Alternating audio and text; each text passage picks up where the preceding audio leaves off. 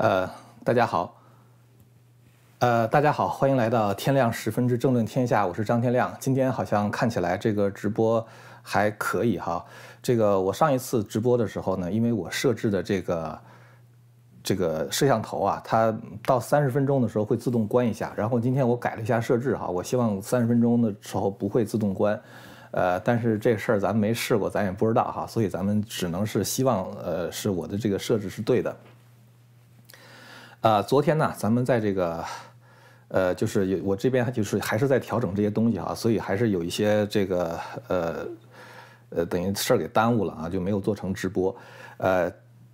这个今天呢，想跟大家就是聊几件事情哈，一个呢就是关于拜登上台啊，这个中美的冲突是不是可以避免的问题。当然，拜登本人是这样说哈，可是实际上我觉得中美的冲突呢还会持续的发生。啊，还有一个事情呢，就是大家现在在。就讨论也比较担心的问题，就是左派现在掌握了白宫和参众两院，那么是不是会把美国迅速的变成一个社会主义国家？关于这个方面呢，今天我做了一些思考，那么包括我们应该如何行动哈，这方面我觉得也想跟大家交流一下。呃，先说一个新闻哈，昨天的《纽约时报》有一个报道，他说这个川普的一个长期的盟友啊，这个人叫呃 Mike Lindo。呃，这个人呢，他是买 Pillow 的 CEO。买 Pillow 的话，就是生产枕头的啊。这个人应该是一个很有钱的人。呃，他的枕头是在那个 Bed Bath and Beyond 里边卖的。呃，那么他呢，在星期五下午的时候去见川普，等了很长时间吧。后来见川普谈了大概有五到十分钟的样子。呃，关键的问题是他在等着的时候呢，他手里拿着他的手机啊，拿着咖啡，还拿着一沓纸啊，一沓打印纸。呃，好像是他跟川普的谈话要点。因为他拿着这沓纸，他也没有什么防备嘛，所以就是，呃，《纽约时报》的记者呢，就远远的，就是用那个相机呢，就拍了一下他手里边拿的这沓这沓文件。这沓文件上呢，就提到了一些人哈，就是感觉好像是他现在想建议川普呢任命 CIA 的一个，相当于是一个 acting secretary 啊，就是相当于 CIA 的一个代理局长。那么这件事情呢，其实，嗯。大家都是在猜测，嗯，因为他们只看到了 CIA 啊，看到了一些人的名字等等。那么后来呢，这个《纽约时报》就登了一篇文章，说他见川普的时候呢，主要目的是希望这个川普能够执行戒严法啊，然后呢动用反叛乱法。所以在社交媒体上的话，就引起了很多的讨论。而这个 Lindo 的话呢，一直到现在仍然坚持说川普是有第二个任期的啊，所以这就感觉好像有一种就是，呃，不知道未来会发生什么的这个这个这个感觉哈。那么后来这个 Lindo 呢，跟他根据他自己的说法，就是他跟川普，呃，谈了谈，他其实拿的那个文件呢是，呃，证明川普赢得了大选的材料，然后拿给川普看呢，川普不是特别的感兴趣，然后告诉他说说你去跟我的助手 c p l o n 去谈，呃，然后就把他带到了楼上。啊，那个 c p l o n 对这个事情呢也不太感兴趣，所以最后就没有任何结果，他就出来了。呃，这其实呢验证了一个我的想法哈，就是虽然《纽约时报》这样报说他坚持川普有第二任期啊，他谈到了这个戒严和反叛乱法呀，呃，但是其实呢，从他自己本人的叙述来讲的话，验证了我的一个猜测，就是其实我的观察就是川普现在在安排权力的交接，呃，我并不觉得在一月二十号之前会发生什么就是戏剧性的事件，当然这是我个人看法哈。呃，最近我跟一些朋友谈的时候，发现他们有很多的信息啊，可能有一些是来自于 Q 啊，或者有有些来自于其他什么，呃，别的这个这个这个来源哈，媒体啊，或者是自媒体，呃，但是呢，就是说他们讲到的很多东西呢，其实我都不认为是川普现在正在要做的事情哈。呃，美国的话呢，目前处在一个非常分裂的状态啊，就是呃，《华盛顿时报》今天有一个报道，我想给大家看一下这个图片哈，呃，这个图片的话呢，显示说。百分之七十九的人认为美国未来呢会走向分裂啊，大概是百分之三十几的人认为美国是极可能走向分裂，然后大概是百分之四十几的人认为说这个有有一定的可能会走向分裂，呃，很多人呢都担心这个拜登上台，美国会继续左转哈，因为我们知道这个美国呢它的这个左右分野啊几乎是各占一半儿，呃，传统来讲的话，民主党是大概占百分之三十一啊，共和党占百分之二十八，剩下的话呢是中间选民。呃，自称自己是 independent 啊，当然，其实我也认为我自己是 independent。那么在这个过程中呢，就是由于左派和右派在之前呢，他们虽然存在着一些政策上的分歧，但是呢，对于整个一些基本的这个，就是对于这个国家的认同啊，包括对于这个国家的这个立国根本啊，就是比如说建立在犹太基督教信仰之上的这个基础啊，这个人应该爱国呀等等，这个呢双方是没有太大的分歧。只是在具体政策上，是偏向于在经济上自由放纵呢，还是应该在这个给这个就是社会底层的人增加福利呢？是应该增税还是减税是吧？然后这个呃是应该增加还是减少对企业的监管、对金融界的监管等等？他们开始的分歧的话呢，都是属于政策性的分歧，就是在目标上的话，他们其实是一样的啊，就是能够让美国持续的繁荣啊，持续的发展。也就是说呢，他们并没有达到一种你死我活的程度。之所以现在《华盛顿时报》说百分之七十九的人他们都认为美国很快会发生分裂的话，是因为现在左右呢已经缺乏共识和妥协的空间啊，它现在已经是势同水火，而且在意识形态上是越来越远啊。这个分歧的话呢，已经无法弥合。而左派的话，通常都用非常极端的词汇来形容右派啊，比如说什么恐怖主义分子，呃，包括你不同意奥巴马鉴宝，他都认为你是恐怖主义分子。然后呢，把这个川普的投票人形容为纳粹啊，说他们是三 K 党啊，什么白人至上主义啊，甚至呢，左派会诉诸街头暴力和恐吓。所以今日美国之撕裂呢，完全都是这个左派导致的。呃，如果拜登入主白宫的话呢，其实我并不认为左派就可以高枕无忧了哈。有几件事，我觉得拜登现在比较担心的，呃，而且我觉得也是川普在离任之前应该赶快做的。一个呢，就是尽快解密与奥巴马、拜登和希拉里·克林顿有关的这个丑闻的文件，这样的话呢，会对左派形成牵制啊，就等于大家知道他们是什么样的人啊，什么样货色的时候呢，能够对左派形成牵制。第二个的话呢，就是应该成立几个特别委员会啊，就是对这个呃拜登的丑闻啊，特别是 Hunter Biden 啊，他的丑闻呢，能够进行调查。包括当时这个媒体掩盖的情况啊，就是你凭什么说这是一个 disinformation 是是不是是这个俄罗斯给我们散布的假消息？呃，左派当时是怎么做的这个决定啊？然后这个这个怎么去掩盖这个相关拜登亨特拜登相关的丑闻？呃，还有呢，就是这是我觉得应该成立一个特别委员会调查的哈。还有一个就是奥巴马和在。拜登在位的时候，就就是川普上台之前，奥巴马是总统，拜登是副总统嘛？他们是如何对川普进行非法的监视啊？就是这种相关文件的话呢，我觉得都应该解密。这样的话，我觉得至少在一定程度上，呃，能够去打击这个左派的气焰啊。同时的话，也能够让美国的老百姓更了解这个事情发展的这个来龙去脉哈，就是左派犯罪的这些行为。最近呢，参议院司法委员会主席 Lindsey Graham 啊，解密了一些关于川普通俄门调查的这个报告。呃，文件显示呢，其实就是川普本党的同僚，包括就是一些政府内部的官员，像 FBI 呀，像司法部啊，就是很多包括川普自己任命的官员都知道川普是无辜的，但是呢，他们都闭口不说话，就任由这样的政治迫害持续了四年的时间。所以其实这个华盛顿的沼泽是非常的深哈。奥巴马在零八年的这个竞选经理叫 David。Plouffer，这个人在二零一六年六月十三号，就当时川普可能刚刚被提名为这个共和党的候选人的时候，他就发了一个推文，他说：“仅仅打败川普是不够的，他必须被彻底的毁灭，他那种人一定不能再站起来。”所以实际上就是说，嗯，川普等于是左派的敌人，但是同时的话呢，他也是共和党建制派的敌人，呃。可能很多人会觉得非常奇怪哈，就是支持川普的人非常多，而且热情高涨，是吧？你看那个拜登一搞什么活动的时候，没几个人去。然后呢，川普的这个支持他的什么车队呀、什么船队啊，嗯，这个就是甚至是飞机在天上飞呀，就是这个拉这个支持川普的横幅，用那个飞机拉横幅啊等等。但是你会发现一个问题哈，就是川普的这些支持者虽然人数众多，但是呢，他们从来都没有组组织起来过。民主党的话，他是把他们的力量能够集中起来，从这个民主党党部开始啊，通过各个州，然后呢，这个集结他们的力量啊，想方设法，包括联合媒体或者联合什么高科技的公司，跟他们之间进行这个这个就是勾兑啊，然后想办法呢去反川普。但是共和党的话呢，从来就没有组织过这些事情，所以你会发现什么问题呢？虽然支持川普的人很多哈，但是他们第一没有权势。他们不是华盛顿沼泽里边的人哈，不掌握权势。第二个的话呢，更为严重的就是他们没有组织。你不掌握权势的话，如果你组织起来，你也有一定的行动力，是吧？第二的话就是没有组织。第三的话就是他们没有策略，不知道应该干什么啊。他们除了去参加集会给川普捐款之外的话，他们其实不知道自己应该干什么。第四个的话呢，可能有人知道干什么，可是也没有行动。所以他们现在的情况就是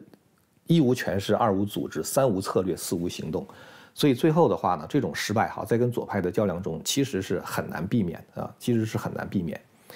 这个很多保守主义者呢担心，就是说，当这个川普呃丢失了这个参众两院，就是这个白宫和这个共和党丢失了这个参众两院以后哈，这个会不会让美国急速的左转成为一个社会主义国家？我的结论的话呢，在几年之内可能不会，但是呢，留给我们的时间并不多。保守主义者呢，必须迅速的行动，呃，尤其是建立一个，我想说的哈，这个这个这个地方非常的重要哈，尤其我想说的是，我前几天呢看到一个图片呢，我想给大家分享一下哈，看到一个图片，这个图片的话就是讲这个几次战战争哈，这个第一次世界大战和第二次世界大战的话呢，拼的是武器，当然也可能拼的是指挥啊、后勤保障系统等等，但是第三次世界大战的时候拼的其实是。这个信息啊，实际上第三次世界大战的话，你可以看到就是金融财团加上信息战啊，它就是这样的一个东西。所以呢，这个如果我们想真正就是能够理解这是这次为什么就是这个共和党输了哈，而且就是输的比较这个就是就是觉得很窝囊啊。之所以输的很窝囊，很重要的一个原因就是保守主义者没有自己的平台啊，没有自己的平台。所以我觉得，在未来呢，保守主义者应该迅速的行动起来。有几个方面他们需要做哈，尤其是需要建立一个从硬件，就从芯片生产到这个电脑，到手机和电脑的操作系统，然后呢再到浏览器啊，到电子邮件，到即时通信软件，到金融支付系统，到银行等等，他要建立一个完全脱离左派控制的一整套基础设施和终端设备啊，包括这个终端应用等等。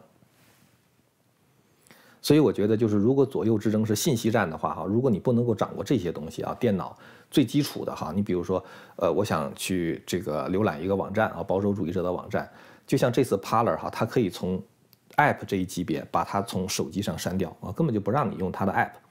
然后的话呢，它可以在云端把你的服务器关掉啊，根本就没有办法让你去这个这个就是完成这种通信的功能。甚至的话，他们可能将来，比如说在浏览器啊，比如说在这个 Apple 的 Safari 啊，呃，或者是在 Firefox 啊，或者是 Chrome 上面，给你设置这种这种障碍啊。有些网站的话，它就不让你访问啊，他不喜欢的网站就不让你访问，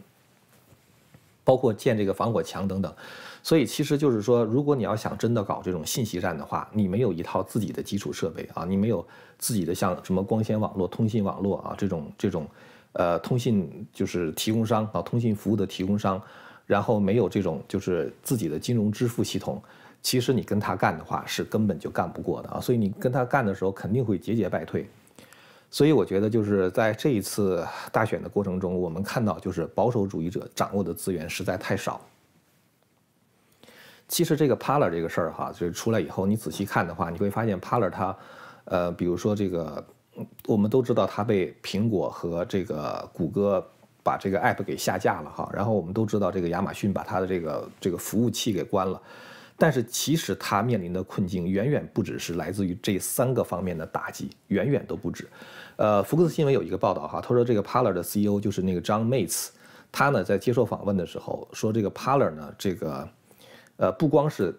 就是那几个方面的打击哈，我给大家给大家看一个这个他在接受访问的时候提到的一些事情，那么他呢就讲说。这个，这就是这个 Parler 的 CEO Mates 啊，他就说 Parler 的话呢，被从这个 online payment service 叫 Stripe 和呃运通的这个卡啊，就是从这个 American Express 里边被踢出去，而且的话呢，它失去了由 Sila 支持的这个企业的数据库，然后 Parler 的话呢，不能够再发送短信系统，呃等等，就是很多这样的事情，其实我们。外面不知道啊，它里边的话，他知道，他几乎是，他不光是说和这个，他不光是说这个，就是说这个和和谷歌和苹果之间有有问题啊，它的支付系统，包括它的内部通信系统，完全都出了问题，所以它是一下子就被打死了，而且打得非常死，是吧？那其实呢，我们这个最近看到就是，呃，包括对川普啊，对共和党这个一些。就是比较敢言的那些人啊，现在美国这些大的公司也在惩罚他们啊。我们以前曾经提到过哈，说美国的商务平台啊，Shopify，还有呢网上在线支付的这个平台 PayPal，还有数位支付系统 Stripe，都停止了为川普的竞选团队提供服务。也就是说，他们切断川普竞选团队的网络捐款渠道。大家想一想，这个事情是，这就不是一个简简单单的网络问题了，就是他掐断你的生命线啊，就是连这个，呃，你你你收捐款都收不着，是吧？然后很多的这种公司，像 Blue Cross、Blue Shield 啊，像那个 J.P. Morgan 啊，像这个万豪酒店哈、Marriott，像花旗集团、Citibank，像商业银行等等，这些一这些大的机构的话，都在切断。当时挑战选举结果的那些共和党人的捐款，比如说 Josh Hawley 啊，或者是 Ted Cruz 啊，他们比如说挑战这个选举结果，那在网上给他们捐款的话，这些公司就不给你提供相应的服务。还有一些就是那个刀陶氏公司哈，那个刀 Jones 那个那个那个 DOW 哈，还有 ATNT，还有摩根士坦利啊，他们都宣布他们会跟进。所以呢，你会发现就是说，不光是呃。一个技术平台掌握在别人手里，整个金融支付系统的话也掌握在别人的手里，所以这个那个这个就是有一个 representative 是应该 Georgia 的哈，叫做 Matt Gates 啊，就是这个人，他呢就讲，他说现在呢，对于左派这些政客来讲的话，通过这个选举或者是通过这个辩论啊来反对我们的话已经不够了，他们想，它叫做 deplatform 啊，就让我们失去我们可以发声的平台。delegitimize 啊，就是让我们失去合法性，然后呢，destroy 啊，要彻底毁掉任何一个支持美国优先运动的人。所以我想说的是，这就是保守主义者现在面临的一个非常紧迫的任务，要赶快行动起来哈，就建立自己的通信平台和自己的金融系统。有一个风投公司的这个这个投资人哈，他叫 Mark Andreessen 啊，应该是叫 Mark Andre Andreessen，他呢就说说。一个新一波的内容审查可能很快就会到来啊！内容审查的话，可能来自于 Internet Service Provider 啊，就是互联网的服务提供商啊。比如说你现在用的是 Comcast 或者你用的 Spectrum，它可能在这一级别的话就把那些网站屏蔽掉了。然后的话呢，可能来自于 Browser Makers 啊，就是我说的像什么 Firefox 啊、Chrome 啊、Safari 啊、啊 IE 啊，就可能来自于这个，也可能甚至来自于操作系统。呃，我们这个知道通信分层理论哈，物理层、链路层、网络层，然后上面的话是这个应用层。现在是 TCP/IP 了啊，TCP 就网络上面是 T 就是 TCP/IP 协议，TCP/IP 上面的话是各种各样的网络应用，它在每一层的话它都可以卡死你，只要一层卡死，这个你你的通信功能就被中断了。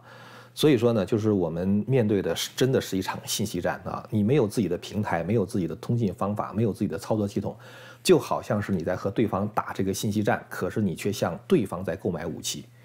你想一想，这样的战争的话，你是必输无疑，是吧？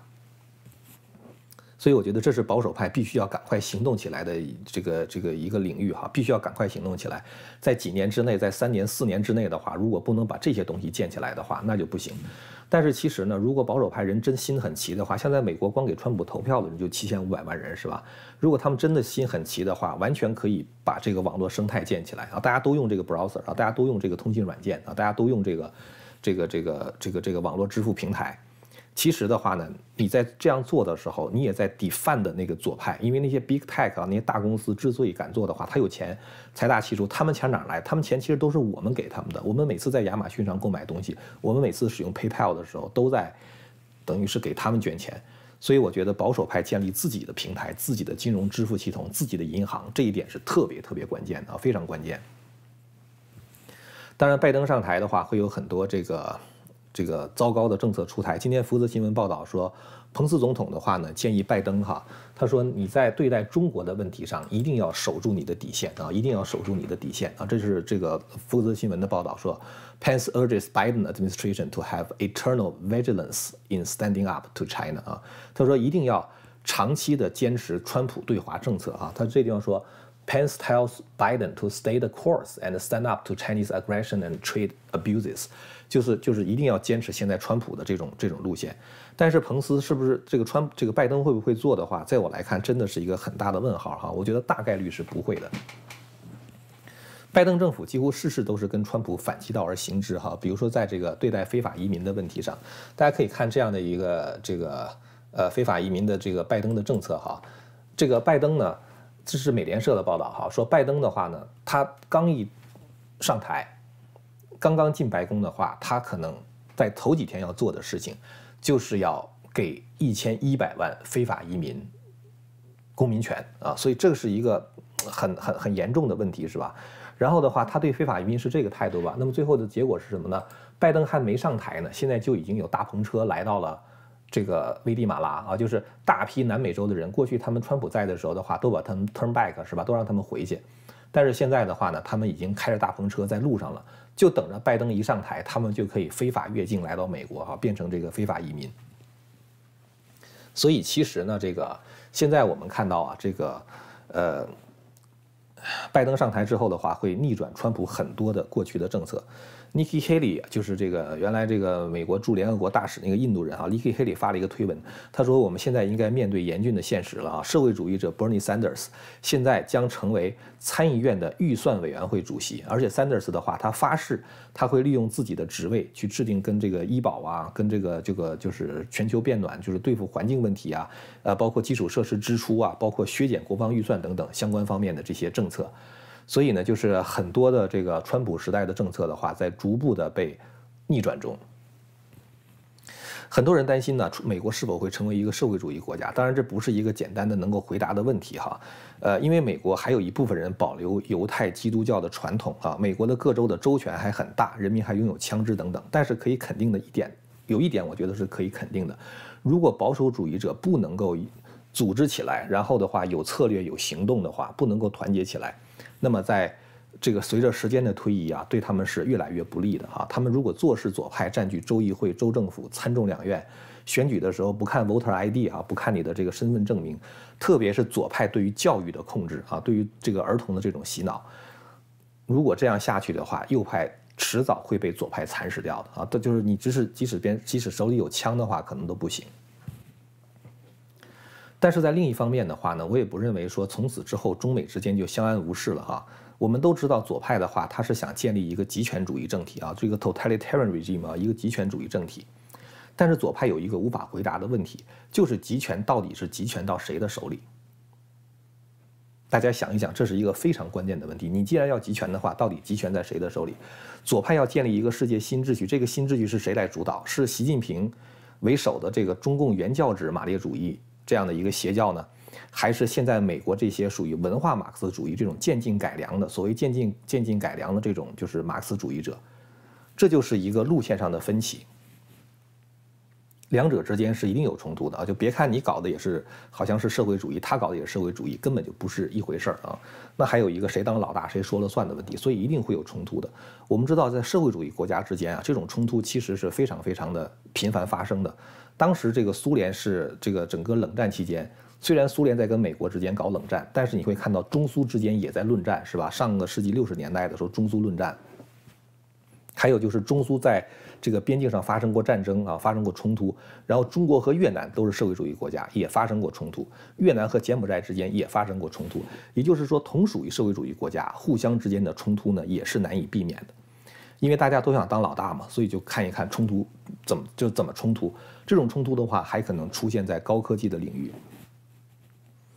而且呢，就是说，即使是不说中美中美之间的冲突哈，即使是在美国内部有左派意识形态的这些鼓吹者哈，呃，像 Sanders 啊，像 Harris 啊卡马拉 Harris 哈，像 AOC 啊，他们想说了算，他们想掌权。但是的话，那些 Big Tech 啊，那些大公司的话，还不见得想让他们说了算。那他们还觉得你们是我们推上去的，我们才是造王者，我们才是手里边掌握权力的人。那资本大鳄还觉得我们应该说说了算，你们这些大公司的话，还是我给你们的钱是吧？所以即使。在美国内部，不同的左派阵营的话，他们互相之间也一定会发生争斗。他们现在很团结，是因为他们现在想打败这个保守主义者。一旦保守主义者如果真的开始变得示弱的时候、示威的时候，他们互相之间也一定会争斗起来。